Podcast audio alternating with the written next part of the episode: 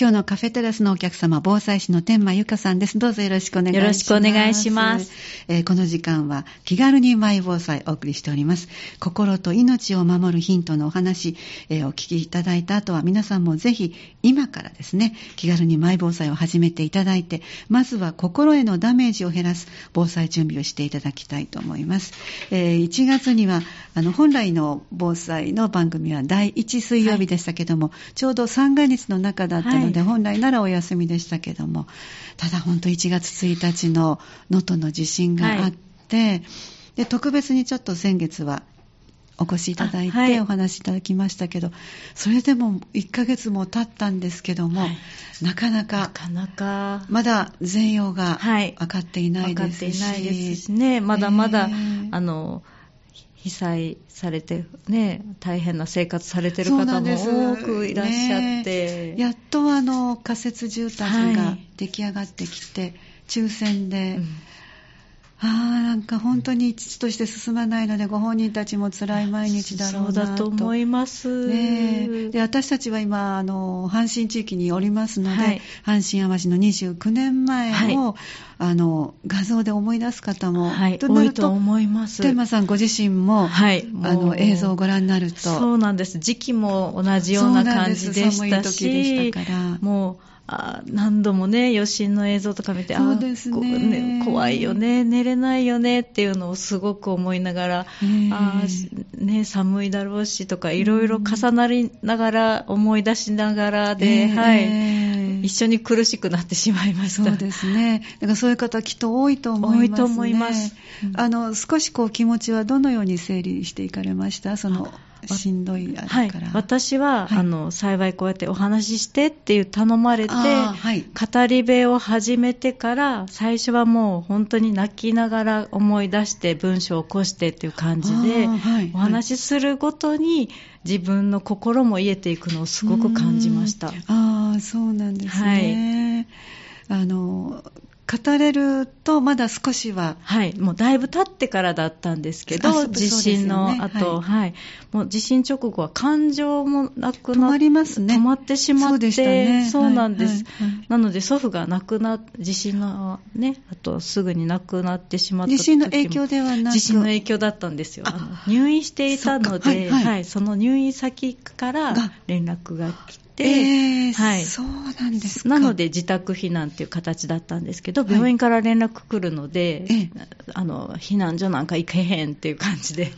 祖母が言っていたので、はいはい、自宅でもう怖いけど、とにかく自宅避難も本当に怖くて、うん。うん、避難所だと大勢いるっていう安心感はあるんですけど、ね。えー、自宅で祖母と2人で、とにかく連絡が来るかもしれないっていうので、もう、そっかそっか、はい、家に、おじいちゃまのね、はい、えー、もうとどまっていたので、えー、余震で震えながら、お水も出ない、ガスもないっていう感じで、でね、まあ、電気が幸い通ったので、あ割と早く。はい、夕方に通ったので。その日の夕方でしたか。はい、もうすごいなと思いました。あの中で、こうやってね、設備をこう、作業してくださる方がいらっしゃるんだなっていうのも、本当に、ね、はい。まあ、ただそれで火事が起こっていったっていうのも後から知ったので、もう知らないっていうのは ね、知っていたら、ね、もっと違った対応だったかもしれないんですけど、ね、当時はね、うん、あの、だからもう今、よくおっしゃるのが、避難するときにはブレーカーを落としましょう、はい、落とした方がいいしあの、できるだけコンセントも抜いておいた方がいいなっていうふうに、普段それもね、出かけるときも、私たちがいないときに地震にあったらって思うので、可能性はありますね、はい、今、冬なんかいろんな電化製品、熱が出るものがあるので、はい、なるべくね、抜けるものは抜いた方がいいなって思いながら、えー、はい。で、その今回もちょっとしんどい思いはされたけれども、はい、はい、だいぶ楽になられましたか？だいぶ、はい、あの、これを今度また生かしていかないと防災とお話しさせていただくことも1月は多かったので、でね、やっぱりもともとね、はい、あのもともと1月はい、してたので、新しく能登でのね、能登半島地震で、もっとあの私たちって直下型だとあんまり津波っていうイメージがなかったんですけど、今回ので、もうやっぱり神戸だったり、ここら辺ね、西宮だったり、はい、ご縁、三田の方もご縁がね、ね。お仕事されたりで、はい、梅田にしてもそうなんですけど、川や海があるので、えー、津波って直下型でも来る可能性があるんだよっていうのも、震源地が近ければ。そうなんです、あの想定の南海トラフだと90分とか、はい、三宮だったら90分、はい、大阪だったら40何分っていうのが想定がありましたけど、ええ、もしもっと近いところの震源であれば、2分、3分で来ることもあるんだっていうのを改めて、ね、そうなんですよ、どこで起こるかっていうのもわからないなって改めて思って、もうできることなら三宮にもしいらっしゃるんだったら、もうすぐに揺れが収まったら、これまでは落ち着いて、ゆっくりでもいいですよってお伝えしてしまってたんですけれども、もうできるだけ速やかに JR の線よりも上の方に上がってもらったり、高い垂直に上の方に、津波避難ビルの方に、上の方に上がっていただくとか、そういうふうに知ってもらって行動できるような形でお伝えしなきゃいけないなって改めて思いました。えー、そうですね、うん、そしてもうここちょうど2、3日ぐらいですかしら、まあ、あの前々からいろんな映像もありますけど、はい、改めてそのドライブレコーダーなんかの起きた瞬間のはい、あの様子なども、はい、まあ、ご覧になるのがとってもお辛い方はね、はい、あの本当に恐怖がそのまま蘇るぐらいの,、あのリアルな映像もあります,、ね、そうなるとこうご自分で想像でされた以上のものだったんだなっていうのが、よく理解できますよね。本当に思いました。しかも1回目の地震でもかなり大きかったのに。大きかったです。はい。2回目がもっと大きかったって、その私だったらもう本心がそっちだと思って油断してしまうだろうなとか、えー、お家がそうやって何回も揺れたら普段だったら持つものも持たないだろうなとか、本当に今までの想定をもっと超えてしまっているなって改めて映像を見ながらも思いましたし、うん。いくら備えてもね、いくらでもその起こってしまう前に備えれば備えるほどいいっていうけども、たくさんやることがまだまだ私もあるなって改めて思いました。本当ですね、はい、で特にお水を今皆さんものすごく困ってらっしゃいますね。ずっとやっぱりね口に入れるお水なんか特になかなか手に入らないですし、ねあの重たいものなので自分で準備しようにもね、もう被災してしまったら車ももしかしたら使えないとかになると、ね、道路がまず動きにくいですしね。そうなんです、えー、あの倒壊した家屋があるから、はい、道路自体は無事でも通りにくくなってるので、本当にね、給水車がね、来たりとか、自衛隊の方がね、きっとたくさんお水を運んでくださったりしてると思うんですけど、お家に備えるのもやっぱり大事だなって改めて、ねうん、そうですね。思いました。もうね、お家が潰れてしまったりとか、いろいろあると思うんですけど、分散？車の中とかにもね、うちはある程度入れたりとか、はい、あの主人がそういうの豆で、ペットボトルにお水をバーって入れて、あちこち、私はそんなところには置いてほしくないなっていうところに、あちこち入れて置いてくれてたりしてるんですけど、私もあの2リットルの空いた中に、うん、あの水道水を口まで入れて、はい、最後の方は緩くしないと、かえって勢いよく入れるとね、あの空気が出ちゃうので、そーっと最後は入れて、それで蓋をぎゅっと閉めて、まずは×印をつけて、日にちを書いて、そしてこう置いておこうと、はい、あの前もしてたんですけども、うん、結局しばらくいらないなと思って、1年後に、はい、あの庭の方にこう撒いたんですけども、はい、で、溜めてなかったんですけど、うん、もう今回の地震でやっぱり生活用水がいかに大事か、そ、ねうん。はい、それが飲み水で使ってしまうととてももったいない。でも、ないからってなってしまうとね、良くないので。もうとにかくどんな形でもあると、うん、やっぱ私たちって本当に水の豊かな国に暮らしているので、使っている量が多分他の国の方よりも多いんですよね。ねお風呂に浸かるだともそうですし。あ、本当ですね。はい。お手洗いにしても1回でね、はい、あれが飲み水なんですからね。はい。考えたらおすごく贅沢な国にね、あの豊かな国にね、暮らせているので、災害の時って特にそのギャップにそうですね、はい、もう耐えられないというか、精神的にやられてしまったっていうのが私もありますけど、はい。そのためにも備えておくのがいかに大事かっていうのがもう実感してらっしゃる時なので、はい、今日はあの、天馬さんのお気づきの点を次々とご紹介いただけたらと思っておりますが、ありがとうございます。はい。はい、どんなあたりを強く思われましたか？やはり同じだなって思いつもお伝えしてるんですけど、はい、日本はどこにいても地震に遭う可能性があるっていうのを改めてすごく思いました。はい、はい、あの地表をね、ペロってめくると傷だらけで、その地震の卵って言われてる活断層、はい、今見つかっているものも結構あると思うんですけど、はいはい、今回の能登も発見されていなかったっていうふうにテレビで言っていて、そのまだ見つかっていない活断層っていうのもたくさんあるので、その今まで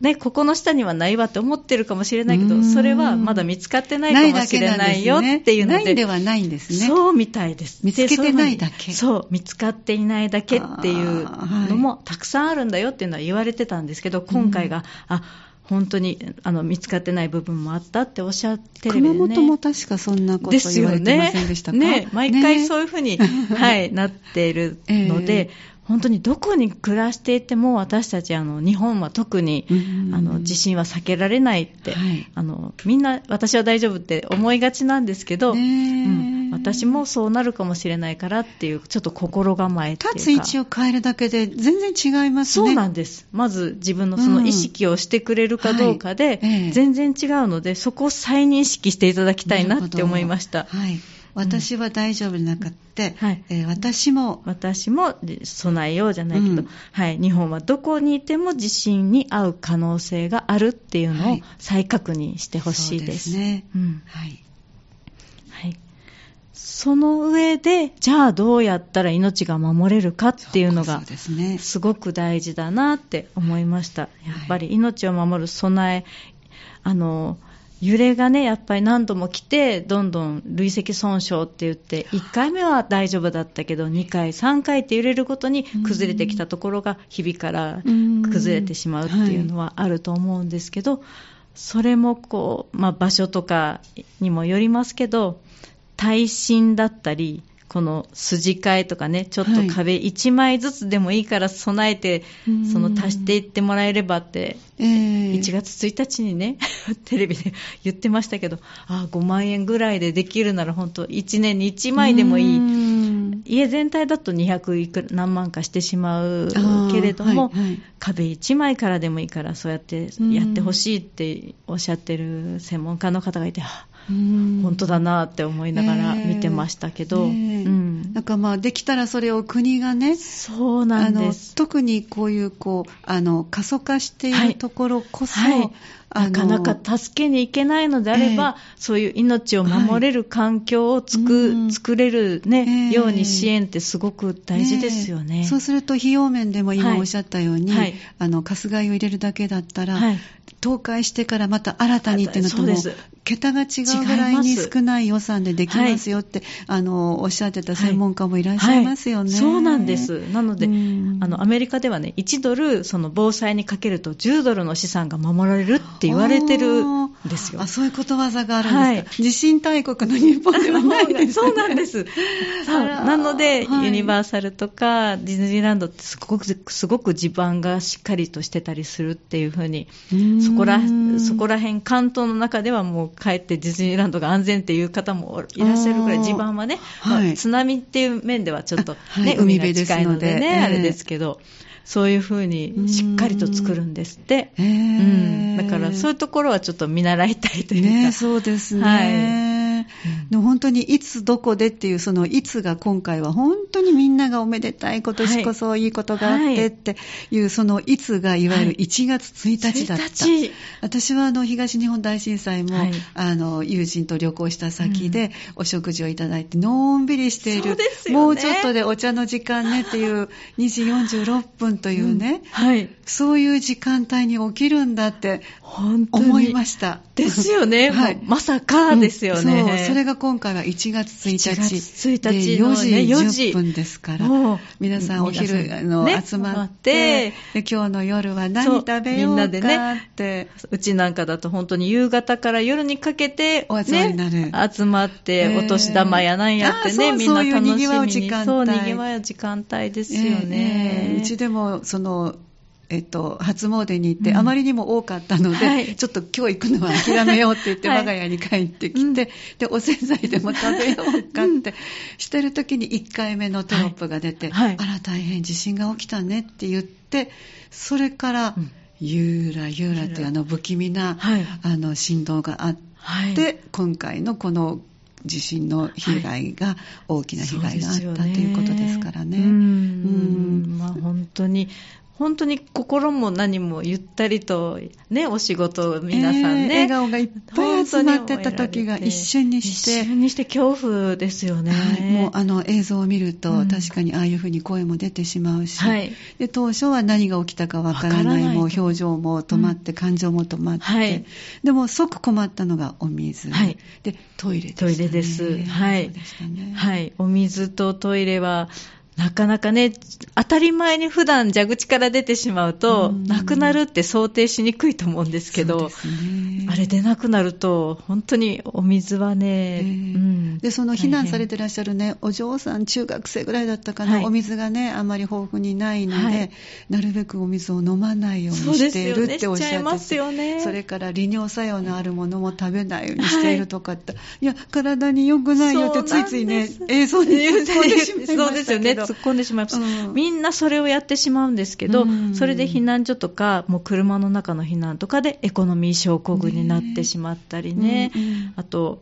お口の中のはい衛生面ですね。衛生面、唾液がもともと出にくくなってしまっているので、うん。はい、衛生面だったり、脱水だったうん。り、でそれが気分が悪いだけじゃなくて、体に悪いんですそうよね、なんです。結局。そうなんです、うん。はい。で、我慢も、結局それに伴ってまたトイレも我慢っていうのもついてきてしまうので、はいはい。トイレもね、汚かったりで、いつも通り、トイレも世界一綺麗なトイレにね、ねえ日本ええ人、あったかかったり、ウォシュレットが出たりがないってなると、もうたちまちやっぱり我慢しがちになってしまうんですけど、うん。ええまたそれも我慢してしまうと毒素が溜まるっていうことになっちゃうので、うん。あの入れないより出さないがもっとまた体に、はい、本当ですね。トイレを我慢して、たくさんの方があの病気になっちゃったっていうのもうん。ありましたし、阪神・淡路でもあの、私もすごく我慢したので人のことは言えないんですけど、はい。トイレの備えもたくさんしてます。あ今ね、はいで、皆さんがおっしゃってたのが、匂いが辛いっておっしゃったけどこれは防げますよね。そうですね。改めてもう一回ご紹介いただきたいんですけれども。あはい、私はあのトイレ、トイレも、あの、阪神・淡路の時もそうだったんですけど、流せなかったので、うんあの、ゴミとして処分するんですけど、あの、さ阪神・淡路の時は匂いで苦労したので、あの、ご自身もはい。今はね、粉石鹸を、はあの、洗濯用の粉のやつを、ちょっと香りがついたやつをパパッと入れて、水分の吸収と香、匂い取りをしてから、ギュッと、かなり強く。早くだかなり強く。一人分用のビニ一人分ール袋用で、はい、私は用意してます。ですねはい。で、それでゴミ袋、うん。あの生ゴミとかね、燃えるゴミの袋に入れておくっていうふうに、はい、で準備今あしてます。の、ちょうどこう匂いの,、はい。あの外に出ないくいおむつ用の,、ねのはい。ゴミ袋もあありますす。からね。1回分ずつね、ちょうどおむつ用もあるし、多分ペット用だったり介護用だったり、はいいろんな大きさのそういう匂いが外に漏れないタイプのうんうんゴミ袋があるのでええ、それも結構用意してます。ねだからそれをこう、あの1回ずつ捨てるのがもったいなかったら下でギュッと止めてもう1回、はい。あの本当ですね。ギュッとくれば大きいやつだったらねくく2回ったり。3回4はい。回使えるので、はい。それを備えておくだけで匂いもこれで解消できる、だいぶ違うと思います。ねえ。全然違うと思います、ええ。用意し。用意してなかったら、それこそね、生き、命守って、次トイレとかなんですけど、そうすると今度は、環境がねええ、大事になってくるので、ですね。やっぱり匂いがね、ただでさえ自分もお風呂入れなくて気になるあそう中、ですそうです。お風呂ね。ね。それも少し解決できる方法ありますよね。あいろいろ。服物とか。服物、はい、ウェットティッシュのね、あのうん赤ちゃんのお尻拭きとかちょうどいいなって思うんですけど、アルコールが入ってなかったりとか、それだったらあの、はい。荒れないんですね。荒れにくいですね。あと、ええ。もっとよいいやつだったら、うん、あの今、防災用にも兼ねて、あの作られてる化粧水成分にもなるようなものもあったりするので、そうなんですね、うん、えー、今日ちょっとね、介護用品を、はい、あの買いに寄ってみたんですけども、はい、さっき言って、その匂いのしないビニール袋とか、はい、それからあの大判のタオルぐらいの,、あの厚さだったり拭くのがありますからね。体ごとね、拭けるやつも今はね、えー、介護用品のところって結構いいなと思いました。私もそう思ってよくチェックしてます。えー、そうなんですね、だからそういうものを備えておくだけで、心のね、安心はありますよね。そうです。大人用の紙おむつもいろんな、そういうトイレのね、トイレそこにする、しなくても、そのトイレのね、中の急須はい、にも使えますし、いざとなれば、ね、はい、それをも、ね、防災グッズに入れておけば、えー、もう最終そこにするっていう手段もあるので、女性はやっぱりね、外でしにくかったり、そうですね。はい、したら、うん、いろいろ。じゃあ、匂いとか、で、お水はやっぱり、あの飲み水とそれから生活用水。のこの2パターンを、はい、で生活用水を最初に私もあの説明させていただいたように伺ってから水道水、水道水がいいんですよね、水道水がいいんですよ、ね、あの浄水しちゃうと殺菌力がなくなってしまうので、はい、保存にはその2、3日にしても保存には水道水の方が向いてます、うん、で2、3日というのはそれを例えばお皿を洗ったりするときには、まあ、2、3日ですか、うん、飲み水としても2、3日がいけるんですか ?2、3日、私は、ね、空気が入らないようにしてたら、はい、ちょっと殺菌のあれも入ってるので。もともと入っているので、はい。はい、それでじゃあ今度はその飲み水じゃなくて、生活用水の洗い物にするんだったらまだもうちょっと置いとける、はい、で最終的にはトイレの水を流せる状態だったら、それに使うとか、あの手を洗ったり、足が汚れたのを、はい、もうそれでも気持ちいいと思いますよ、ね、ちょっと温めたりとか。半年とか置いてても、はい、置いてても大丈夫、ね,、だと思います。私はそれでちょっと日付を変えて、はい、あこれはままだこのぐらい経ってるとかっていうので置いてるんですけども、ね、日付書かないと忘れちゃいますよね。そその時は、よしって、今日何日って思うのに。以前はね、バツだけつけてね、嬉しそうにいっぱい貯めたんですね。こんなに貯まったとか思ったけど、あ、そうだ、これを使う順番をね、明日使うかもしれないと思ったら。はい、はい、順番大事だなって私も、めんどくさいけど、やっぱり、油性マジックはすごい何かと便利ですね。そうですね、便利です。はい。うん、で、それで、えっと、飲み水の方が、1人が1日3リットルって、ね、リットルと、はい、言われてます。そうすると結構、1日で何リットルいるんやって感じ。家族が多くなると。はい。えー、でもこれはまあ、ガブガブ飲むだけではなくて、炊飯とか調理にも使う分も入っているので、うん、まあ、全体としたらねある程度、まあ、1人分は500ミリ飲む分はね、はい、500ミリリットルのもう何本かあった方が2リットルはこう持って逃げるのが大変なので。はい。2キロあるわけですからね。はい。単純に、ね、そうなんです。お水は重たいです。ね、重いです、ね、運びにくいし。えーえー、なので、やっぱりペットボトルの500ミリリットルも家族分ね、はい、みんなったら4本あった方がいいし、えー、あとは2リットルのね、やつをね、1本と、だから500ミリ2本と、ね、2リットルを1本で1人分って考えて、うん、そう、ね,、いうふうな置き方の方が何かと便利だと思います。そうですね。で、それもちょっとなるべく散らばったところに。散らばったところの方が、こっちは潰れてもこっちは大丈夫だったと、はい、扉が開かなくなったからいけないっていうこともあって、ね。はい、あるので、はい、もうどこでどうなるかわかんないから、いろんな想定を。はい。じゃちょっとここで一曲入れて、保存食も新たにちょっとね、思ったことが終わりだと伺いましたので、後ほどご紹介いただきましょう。え今日は防災士の天満由香さんをお迎えして気軽にも防災お届けしています。後半もよろしくお願いします。よろしくお願いします。えー、やはりあの、防災士でいらっしゃるので、目線がいろいろとね、あの、今回の地震のことで、あの、感じられたこともいっぱいあると思いますけども、はい、あの、一曲お送りする前にお話ししてた、いわゆるあの保存食といいますか、はい、防災食、はい、これも意識をちょっと変えられたと。はい、うん、あの防災食ね、はい、昔はよく非常食っていうのを、買っていたんですけど、はい、私はそこで失敗をして期限が切れて食べないまま、はい、やっぱり普段食べてないものだとお味がねちょっと違ったりね、味が違ったりで口に入れづらいところが大人でもあるので、これ子供たちは無理だろうなってすごく、ね、気持ちが泣いてしまいますよね、はい、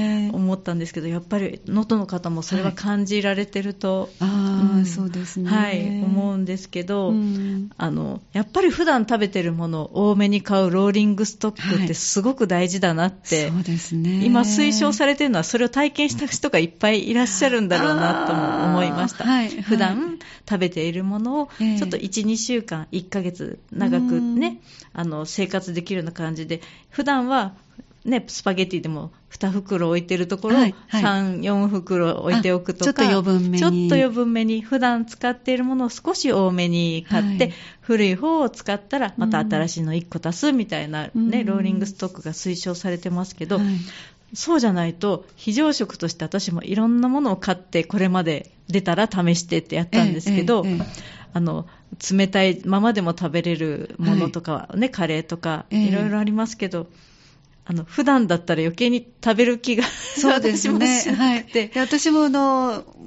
保存食としてこう長く持つものを買うと、はい、あのギリギリまでもったいないので、はい、あのだってあと3年持つもんと思ったらあの置いとこうと思ったら、はい、一気に期限が来るんですよ。一気に来ます。3つ4つ買ってたら、はい、うわ同時に、ね、この1月で3つ4つ、ああ、来ちゃったって言って、はい、お急ぎで食べなきゃいけない。はいそういう、もう、これまで何個も失敗してきました。で、今回ね、はい、改めて皆さんのとの皆さんの話とかね、聞くと、うん、その、食べ、あったかいものがやっぱり食べたいって、私もそうでした。あったかいものってなかなか手に入らないですし、はい、そうですね。すぐに食べれるものって本当にないんですよね。ねあの、電気もガスも水道もなかったりね、はい、したら、っていうの同じような状況でね、うん、いらっしゃるみたいなんですけどであとは洗い物ができないから、ね、せっかく電気は通ってても、はい、水道がね来てなくてカレー食べたいでもカレーって洗うのが大変ってね、はい、たくさんそういうあすごく気持ちわかるなって思ったんですけど、うん、改めて今回思ったのは汁ごと入っているあのねあのおでんだったりとか、はい、ラーメンとかの、その、ご当地なんちゃらみたいな缶詰みたいなのがあるんですけど、ああいう、今ね、はいはい、そういう美味しめの缶詰を私貯めたりしてるんですけど、おつまみにもなるよみたいな。はい、はい。はい、そうやって、もし災害が起こっても、美味しいものを食べれて、ちょっと気持ちがほっとするようなものをね、えー、準備したいなと思って、カレーでも普段娘たちにが好きな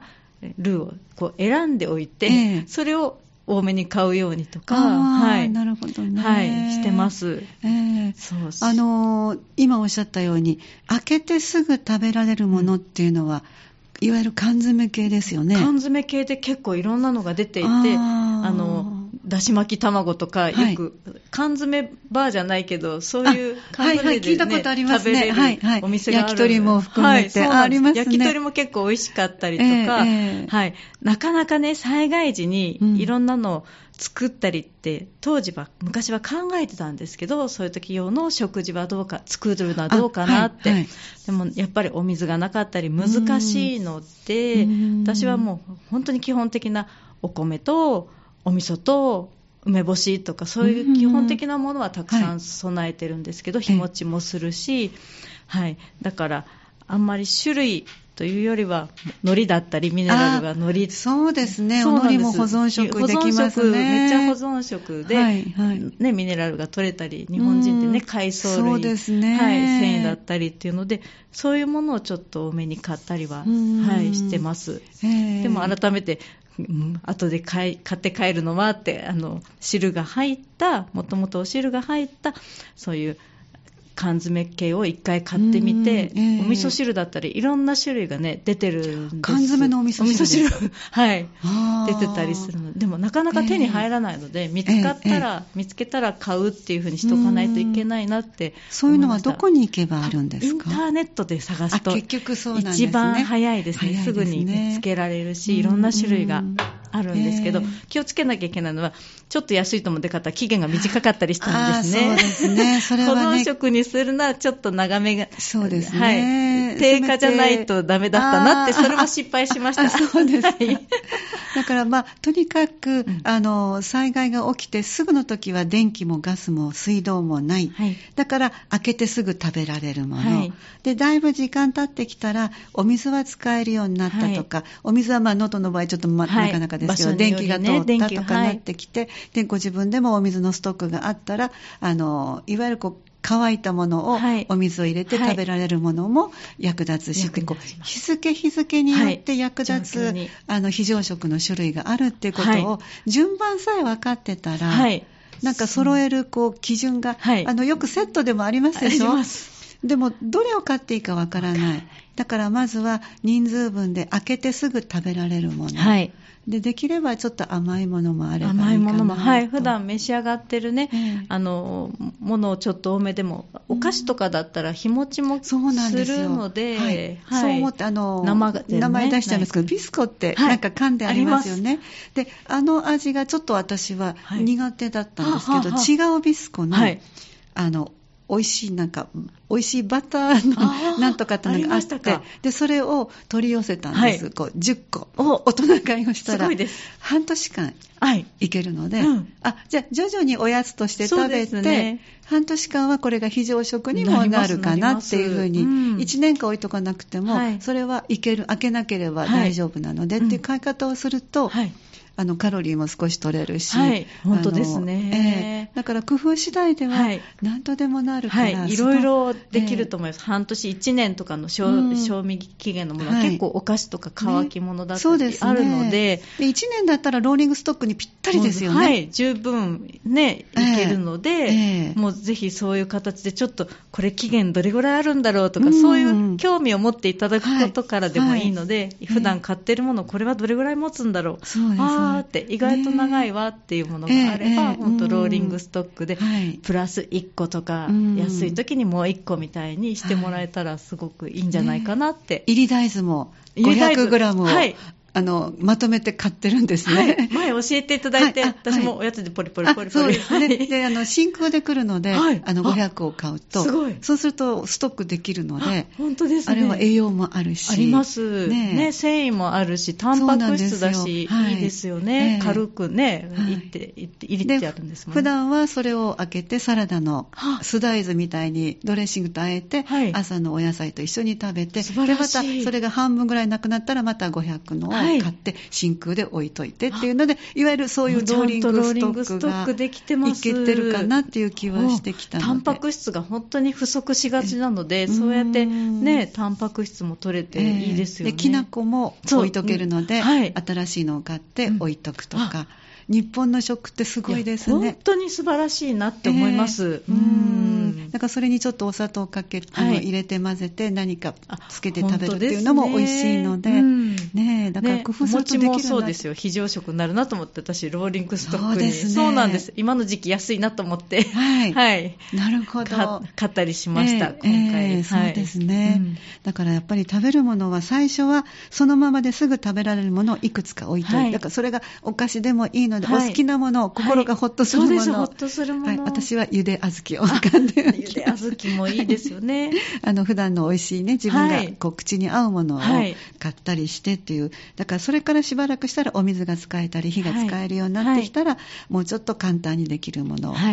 あの、インスタントのね、うん、あの、今すごく、あの、えっと、フローズンしたものも。あ、そうですね。フリーズドライのやつはすごくね、ねあの、調理できたのをフリーズドライでね、あの、えー、水分飛ばしているので、本当に私より上手だなって、肉じゃがとか 美味しいなってそういうのもありますか？あります。カレーもありましたし、いろんなフリーズドライがあって、そうなんですね、あれは本当に娘のお弁当とかにもたまに非常食で買ったやつが期限切れそうだと、はい、これ会社で食べてって言って、お湯かけたらカレーだよみたいな。美味しかったって。あ、うん、そうなんですね。うん、だからそういう使い方も十分できる。はいはい、今はあの準備するのにもいろいろ美味しくって、簡単で、っていうものもあるというね、はい、再認識ですね。はい、もう本当にやっぱり改めて私ももう一度準備しようと思いました。ね、本当ですね。うん、あの今日もまた内容いつものと違う形で進めていきましたけども、じゃあ、あの、最後にもう一度、防災士の立場としての天馬さんからメッセージがありましたら、皆さんにお願いしたいです。はい。あの今、災害が特に増えていると言われているので本当に私は大丈夫と思うよりもまずあどこにいても起こるかもしれないからちょっと準備しとこうとかその1個が何かね、スタートでもいいので、あの本当に命を守って、財産を守って、あので普段は元気に普通に暮らしていけたらなって思います。ありがとうございます。とにかくこのタイトルも心と命を守るというね、あの阪神・淡路大震災であの震災に遭われた天満さんならではの冊子でそこから紐解いていただいてますけども今日は能登半島地震の、えー、私たちの思ったことなども含めてご紹介いただきました。ありがとうございました。ありがとうございました。で今日の再放送2月28日の水曜日夜9時からお送りしてまいります。そして、あの、ホームページの方でも、ハニー FM のウェブラジオとしてアーカイブ放送をお聞きいただけます。で次回が3月6日、このスタジオでお話しいただくのはラストになりますけども、インターネットラジオになってもまだまだ大事なこといっぱいありますから、えー、引き続きお聞きいただけるようになりますので、えー、次回もそしてその4月以降もお楽しみいただきたいと思います。お話は防災士の天満由香さんでした。どうもありがとうございました。ありがとうございました。